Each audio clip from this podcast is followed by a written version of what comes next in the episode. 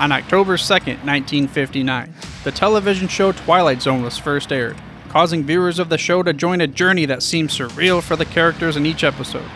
Nine days later, Upton Bell would be placed into his own Twilight Zone because his father, Bert Bell, would end up passing away on October 11th right in front of him. And it happened in what could have easily been an episode of The Twilight Zone because he was watching his two former teams play on the same field where he led the Pennsylvania Quakers to their only Rose Bowl game. And the big twist at the end of all this is that in a few days, Bert Bell would have been named the owner of the Eagles. Welcome to the Football History Dude podcast, where each episode is a journey back in time to learn about the rich history of the NFL. Your host is Arnie Chapman. Football is his passion, and he wants you to come along with him to explore the yesteryear of the gridiron. So hop on board his DeLorean and let's get this baby up to 88 miles per hour. This time, as we step off our DeLorean, the date is October 11th, 1959, and we still have a passenger riding shotgun with us. His name is Upton Bell. The reason why we stopped at this time is because this is the day his father passed away. And like I said in the intro, it was basically a Twilight Zone episode that had happened to him that day. Because we found out in the last episode that Bert Bell had plans to purchase the Philadelphia Eagles just a few days later and retire as a commissioner which probably would have led to Upton being an owner of the Eagles in the future. However, the deal fell through, and Upton was on his own and he had some decisions to make. This is where we start off this part of the interview. But before we get there, I wanted to remind you this is part two of the Upton Bell interview. And if you have not listened to part one, then I highly suggest you go ahead and check that one out first. And you can get there through your podcast player or by heading to thefootballhistorydude.com forward slash Upton Bell. And while you're at it, I ask that you please subscribe for free to this show by mashing that little subscribe button on your podcast player of choice. That way you get the hottest, freshest out the press episodes each and every week. But for now, let's go ahead and figure out what Upton did after his father passed away. Upton Bell, he's got to find his way on his own. What is he going to do after the Eagles? Where did you go? Well, I, I began that long trip, and probably 10 of the greatest years I spent and that Cal Rosenbloom, who owned the, the Colts, very controversial, was actually uh, offering me. I went to I went to meet with him in Atlantic City. He had a home there as well as Baltimore and in New York. And I, ironically, my father talked him into buying, bringing the old Colts back to Baltimore. And Rosenbloom was against it. And he said, listen, be the best investment you'll ever make. I'm only asking for $30,000. Of course, we know what it's worth now. So he bought the team. And my father said to him one time, you know, I'd like a piece of that for my kids. Well, of course, that never worked out. But Rosenbloom, who was Joe Kennedy's great friend and business partner, I went to visit him in Atlantic City in, in 1960, and we watched the convention from LA when JFK was nominated and uh, became uh, the presidential candidate. And Rosenbloom had been out there with Teddy Kennedy. And actually, Rosenbloom, as I talk about in the book, said, you know, the president, uh, well, JFK and Bobby Kennedy aren't the best politicians. He said the best politician is Teddy Kennedy. He said he's too young now. He said, but he's going to end up being the best politician.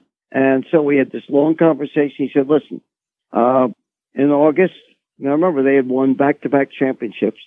The sudden death game, which made pro football, 59, they win again. And he said, uh, you go to training camp. Uh, it's your last year of college. When you finish college next year, come back. And of course, it, again, people travel everywhere today. Kids go to Europe, they go everywhere. you got to remember, it's 1960.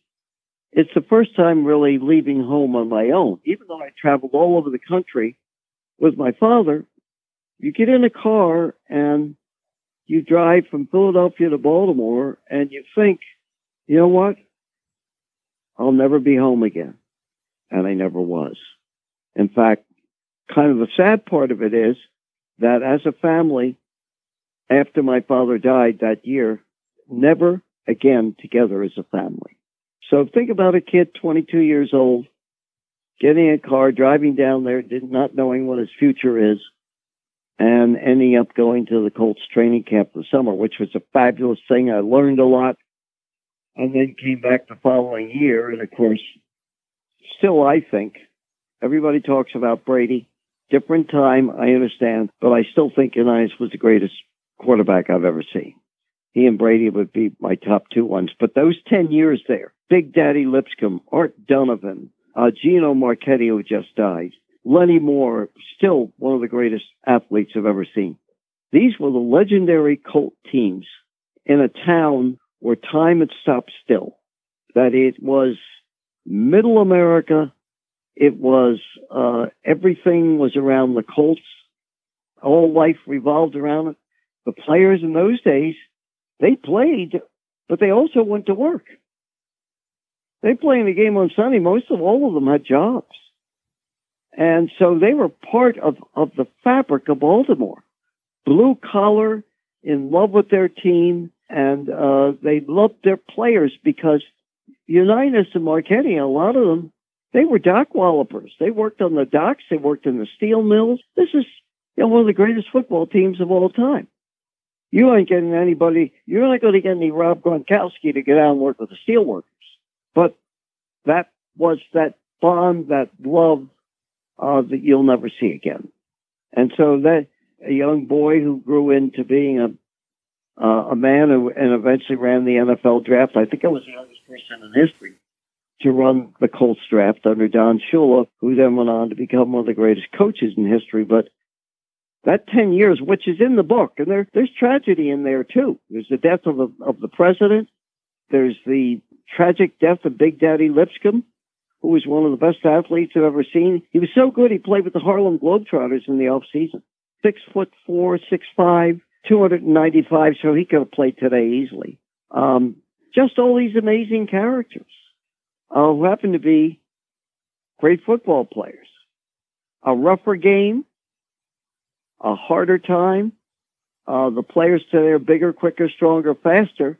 I'm not sure that they're better than what I saw because there weren't 32 teams. So every week you played the Packers, you played the Lions, you played the Cleveland Browns, Jimmy Brown. You played teams that were really good every week. You didn't get the stiffs that you have that the Patriots play in their their own conference. Uh, so it was a harder game. People, you know, really got hit on every play. The quarterbacks, everybody. But again, that that town, that team, those players. I guess the closest you could come to it, if uh, Arnie, if you've seen it, and I recommend it to all people. If you want to know Baltimore, see the movie Diner, which was was made by a young director who used to come to Colt practices. And Diner's all about the dedication and love of the Colts around these people who grew up and went to the diner that I used to go to, the Fells Point Diner, at two or three o'clock in the morning. I, again, I say it's on Turner Classic Movies occasionally. See or rent or go on YouTube and see Diner, and and that will tell you the story of the Baltimore I grew up in. Yeah, we'll have to take a look at that, and I'll even see if I can't put a link of that on the show notes too, as well. Um, totally different world. Um, I've told you before, I'm a young dude compared to you, and uh, I have never lived in a time where the NFL players have dealt with basically what it was like before, let's call it before the 70s. I, I know no NFL before the 90s, really. So it's unfair for me to compare any generation that I've grown up to to any generation in the past. Well, and, and you know what, Arnie, and it's hard. And I tell people when, when in my book I have Unitas and Brady as the two best. I said in two different eras, I said Unitas have a field day today because uh, basically the defense is penalized all the time. I said, conversely, Brady would have a hard time then, even though he's big, six five. I said, but Brady isn't hit on every play. Unitas got hit on every play. Unitas was a cripple at the end of his life. Total cripple from the beating he took. So you're right, it was, was different. But again, remember, and I talk about this in the book, Gino Marchetti, who just died, he would have been great in any era. He, at the age of 17, fought the Battle of the Bulge. Art Donovan fought the Battle of Midway. These are guys who came back from the Second World War and knew what death was like. And I think that besides their own abilities, if you're in something and you see people die and you see your friends die and you, you, you've got to kill people. Uh, concrete Charlie Bednarik, Chuck Bednarik of the Eagles. At the age of 17, he was a bomber, flew in the back of, of those B-29 bombers over Germany. At the age of 17, he was a tail gunner. So, you know, they faced death. They knew what it was. Are the players better today? Sure. I'm not sure the game's better, but the players are better. Technically and otherwise, the diets. And, but think about being around those people. I was really around them. Uh, sure, they could act like boys at times, but these were people that faced the worst thing we can all face is death. So I have a respect for them, uh, regardless of whether they were as good as the players today are there. I have respect for them because they saw the reality of life. They came back and made another life for themselves, become hmm. the greatest of their generation. There, there is a reason why Tom Brokaw had that best-selling book, The Greatest Generation. Now, I think every generation, I think the kids that go to war today are as great as the kids that did the 30s, 40s, whatever it is. But there is something about those people that will always stick in my mind no celebrations after you score a touchdown. The old, the old Bill Parcells uh, routine telling his players in, you know, in the early 2000s, when you score a touchdown, act like you've been there. I mean, if you tackle somebody today and they act like it's an orgasm. I'm saying, Jesus, all he did is tackle somebody. If you were to do that, even back in Steve Grogan's era, the 90s, if you were to do that, the player would walk over and say, you do that again and I'll punch your lights out. I mean, it's ridiculous. Yeah, and speaking of act like you've been there, you're an individual that has been there around the NFL for so long. And with the Colts organization, going from what was it, water boy, towel boy, equipment boy, all the way to director of player personnel, how did that story go? Well, again, you have to be at the right place at the right time. I was lucky. I, I started out in 1963. Uh, I went in and said, you know what? I know a lot about football. I was working in a ticket office. Uh, if if you need a scout, let me know. So they decided to be in the scouting department because the scouting departments weren't big then. And they sent me out on the road. They said, here are a lot of brochures. Here are the schools you need to go to. And so I started, the, and I'm probably going to look at doing a second book somewhere along the line, just on my travels throughout America in the early 60s all the way through, you know, to, to the middle 70s. And so that's where I started out and, and uh, saw everything from, you know, being near the bridge in Selma the day that Martin Luther King and, and, uh, uh, many African Americans were beaten and gassed on the famous bridge in Selma. I had many cases where people threatened to kill me uh, because I look like this young white kid from the north who was maybe coming, in their opinion, to the south to register African Americans to vote. Very dangerous time. But I saw it all. But the break I got in 1964 in San Francisco because we were on the road, and uh, my boss, the personnel director, had a heart attack. And uh, Shula turned to me. It was his second year. And he said, Kid, you ready to take over? I said, I'm ready. And uh, my first draft, I convinced him to take Mike Curtis from Duke, who was actually running back. I said he'll be a great linebacker someday, and I believe that he belongs in the Hall of Fame. And my second pick was Ralph Neely, who ended up going to Dallas because we couldn't sign him because of the war between the two leagues. I then drafted Al Atkinson, who played against us in the Jets Super Bowl game that we blew. Uh, Marty Schottenheimer went on to become a great. My first six draft choices all played in the NFL, and uh, and one of them belongs in the Hall of Fame. So I got lucky, and then a year later, I was in Dallas for spring practice, and I got a call from Baltimore and said that the your personnel director, your boss, just dropped dead. Came back to Baltimore, went in and told Shula, I know I'm just a kid, but uh, And I and I called the owner, Rosenbloom, and I said, "Give me a chance. If I'm no good, fire me, but give me a chance." And I talked them both into it, and the rest is history. And just to remind the listeners, Rosenbloom, he was the owner of the Colts at the time, right? Somebody who was a brilliant guy. You know, he played football at Penn. He was, but his biggest problem was, you, you know, we sent more general managers and more personnel people on from the Colts than any other team in history, including Dallas. George Young became general manager of the New York Giants. I became a general manager of the New England Patriots. Harry Hulmes became a general manager of the New Orleans Saints. Ernie Accorsi became a general manager of the Browns and the New York Football Giants. Uh, we had Dick Szymanski also. We had five or six people go right from that organization that I was in right to becoming general managers, and then other ones to personnel directors. Rosenbloom's biggest problem, which you read in the book, is he liked to gamble. And uh, although they never caught him, uh, there's always been suspicions about it. And I wonder if my father had lived, whether he would have had to banish him from the league. But uh, Rosen, you look at Rosenbloom and you look at what's going on with Bob Kraft now, and you say to yourself, uh, you know, because I'm sure they want him to be in the Hall of Fame eventually, who belongs in the Hall of Fame? There's so many things going on here, but Rosenbloom is a real character. You read about him in the book. Whether he gambled, but he was a Howard Hughes type of character. There are a lot of characters in this book. I mean, there's there's uh, another character, Sammy Goldstein, who was a friend of Sinatra's. I met Sinatra in Baltimore, and Sammy Goldstein. In those days, everybody could hang out. Sammy Goldstein, I'm, I'm sure, was a gangster.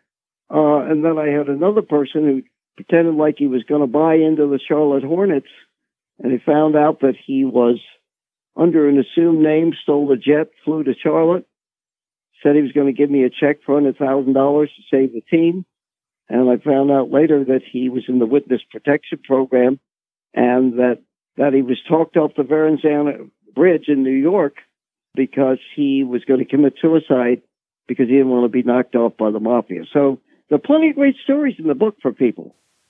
Oh, yeah, for sure. I mean, there's no way we can cover everything in this podcast episode. No. The book definitely is going to be recommended 100%. And I loved reading through it. I couldn't put it down. And uh, again, we will be pushing that forward on to everybody out there in the show notes with some links. Um, speaking of the book, in the book in the Hall of Fame, you mentioned Eddie Kotal, and I might be pronouncing that wrong, the first full time scout. No, it's you got it right.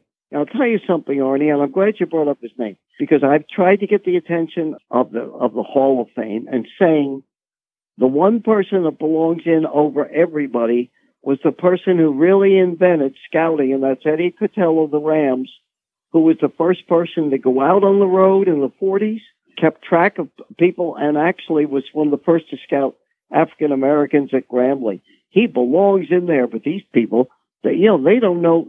They're going to vote on the top 100 players of this year for the 100th anniversary. And I called one of one of my friends, Ernie Accorsi. I said, I know more than any of those people on that committee, and none of them have seen the great players from the 60s back. I said, they're, they're going to vote on them? I said, are you kidding?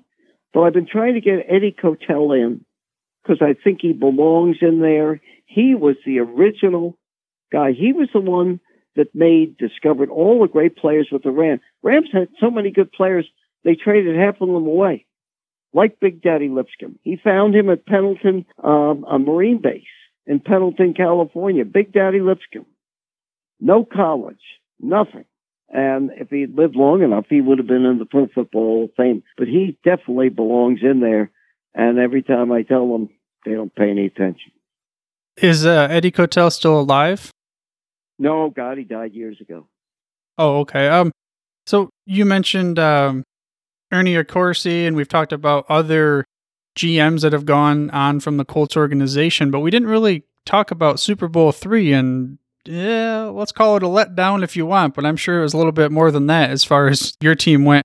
Well, it's, it's a great chapter uh, because it takes, I, I don't know, it's 20, 30 pages more than that. It's really the biggest upset in pro football history, and it made in the end, even though we lost, it made uh, both leagues equal because we were 18 point favorite And the great line by Jimmy Orr, our great receivers, said about Earl Morrall, who had taken over for Unitas when he got hurt, said, I hope Earl doesn't wake up today. Uh, and he did wake up. He had a bad day and we blew. Uh, and it wasn't Joe Namath that won that Super Bowl. It was Matt Snell in their running game. Why I picked Weeb Ewbank as one of the great coaches in history, although his record would not, you know, recommend him for that. He had the two greatest games in history. The sudden death game in New York that he won the Colts and the upset of us after he got fired by Cal Rosenbloom uh, when the Jets beat us. But we go through page by page how that game happened and what happened to the league after that. Yeah, that was a very interesting chapter for me to read as well. I've, again, being from a younger, newer generation, in my mind, it was the Joe Namath game until I read the book and saw what really happened or, you know, was able to understand the dynamic of Weeb Ewbank. I had no idea Don Shula, Weeb Ewbank, and the relationship that was there between the two coaches of Super Bowl three. And just interesting for someone like me to be able to dive deep into that topic. Well, for anybody, it's a diagram of a game that, that we should have won very easily, but lost for certain key reasons and had nothing to do in, in many ways with Joe Namath, except Namath gave them the courage, but you know, by saying all the stuff before the game will kill them and all this other stuff, and I, I guess you know got, his team to believe in him. But again, it's the luck of life. I mean, we had four different opportunities in the first half to score and blow the game open, and fumbles and balls going in the air, and Earl Morrall missing a wide open Jimmy Orr in the end zone. All of that, that crazy stuff, and even that whole day was crazy. The, Nixon and Agnew had won, and Agnew was a great friend of the team, flew down on our plane, and Agnew comes in to me before the game, and he said, Nixon wants to uh, give Don Shula the first play. I said, are you kidding me? I said, you, I said, I'd like to tell Shula that. Shula take my head off. And Joe Kennedy came to the game and Teddy came to the game because they were close with Rosenbloom. It was going to be a big party, a big celebration. It turned out to be the biggest upset in history. Yeah, and you also mentioned how even though it was premature, Rosenbloom had invited Weeb Ewbanks to the after party before the game even started. How did that go? Yep. Uh, well, no, Weeb didn't show up. but the Kennedys did, and, and other people did, Rozelle did. But it was an embarrassment for the NFL, and it was an embarrassment for Rosenbloom. And because we lost, that was how Don Shula ended up in Miami because uh, Rosenbloom never forgave Shula for losing that game and embarrassing him, and and Shula never was the same with Rosenbloom.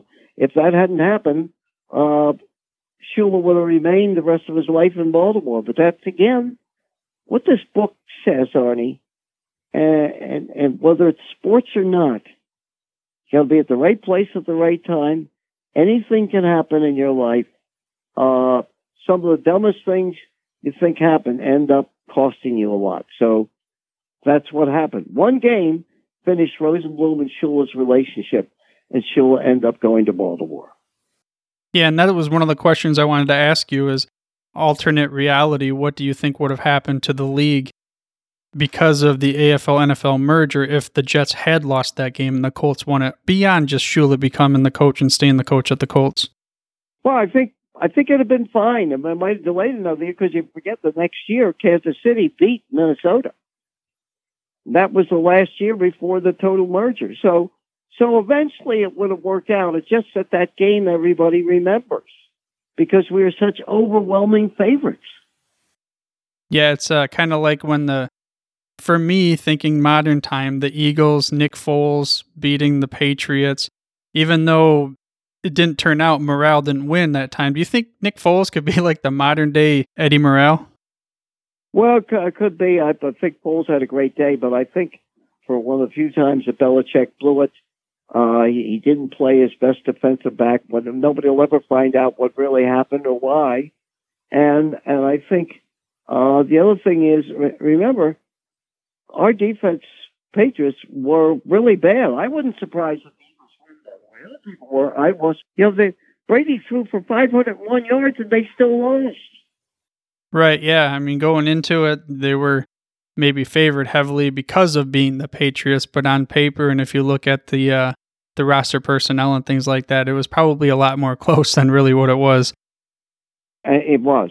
It absolutely was. And the key play, like the key play in the 68 game, Morrall misses on the flea flicker, misses Jimmy Orr waving his hands in the end zone. He completes the pass, which should have been easily. Uh, we go on to blow them out. If uh, Nick Foles and that play just before halftime, where the they're da- they're down there and they go for it, and they have the reverse and fool them, and and uh, and they score the touchdown just before halftime. I I said that's the game. Oh yeah, if that didn't momentum go forward into it, then things could have totally went the other way.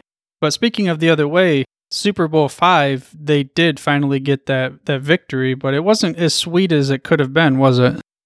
No, and most of our players will say, even to this day, the ones that are still alive, that we never got over losing that uh, that Super Bowl three. And in Super Bowl five, it was called the blooper bowl. We, we, we won the game because we fumbled less than Dallas did, you know, and and won on a field goal by Jim O'Brien, and uh, Mike Curtis made the interception on a deflected ball. But again, it, it, no, it's never the same when you're. Remember, we only lost one game. We could have been unbeaten. We might have been the only unbeaten team in history. Forget the Patriots in 2007 when they lost the Super Bowl. If we hadn't put John Unitas back in the third or fourth game of the year against Cleveland, which we beat 34 to nothing in the championship game, if not, we would have been going into the Super Bowl fully unbeaten. And if if we had won the Super Bowl, we would have been the first modern team. Now Shula did it back in, in 1972, but again, we're, we're back to what do we always keep coming back to in the conversation? The big ifs of life. Yeah, it's just uh, very interesting how we always talk about soccer ball, basketball, baseball. For the most part, you kind of know where they're going to bounce. But when that football's in the air, man, we don't know what's going to happen. And just in the blink of an eye, and I'm going to let you go ahead and say what your father quoted as far as what can happen on a Sunday. I wish at the time, although my brother finally protected it legally, I wish uh, that, uh, and most people didn't know it until my father's life story came out seven or eight years ago. Bert Bell was the one that said, on any given Sunday, gave the quote, I think, to a writer for the Philadelphia Bulletin in 1954 55. He said, on any given Sunday, any team can beat any other team. It is said, I think, almost every day, particularly during the football season, at 10, 20, 30 times a day. And that was his famous quote that people still to this day either get the wrong person. I remember Peter King, Sports Illustrated, called me about it, and I said, Peter, he thought Rozelle said it. Peter, no, I said it was Bert Bell. He said, I'm sorry, I'll correct it. But that was the title of my father's life story, his book that came out about seven years ago. So he just, you know, he had that feel for it. And remember, he made up the schedules unlike today, and he always made sure, and again, was one of his ideas, schedule the weak against the weak and the strong against the strong through the first six or seven games of the season, keep everybody in the race. And the purpose of that is so we have parity in the league. So then at the end of the or halfway through the season, it's not like a runaway. Is that what the deal was there? Right, and uh, yeah, and particularly in those days, you had to. We wanted to make sure everybody was able to be equal and make money. So it was, you know, one of the things that he had, one of the hallmarks that he had, and that's that's his one of his many famous quotes. Well, from a personal perspective, uh, going back to the Patriots and, and then on any given Sunday, I am a modern day Detroit Lions fan who has never seen anything happen, and I just want them to win one Super Bowl for my grandpa. That's all I ask before he passes away. You think that Patricia has any chance in Bob Quinn over there? I doubt it.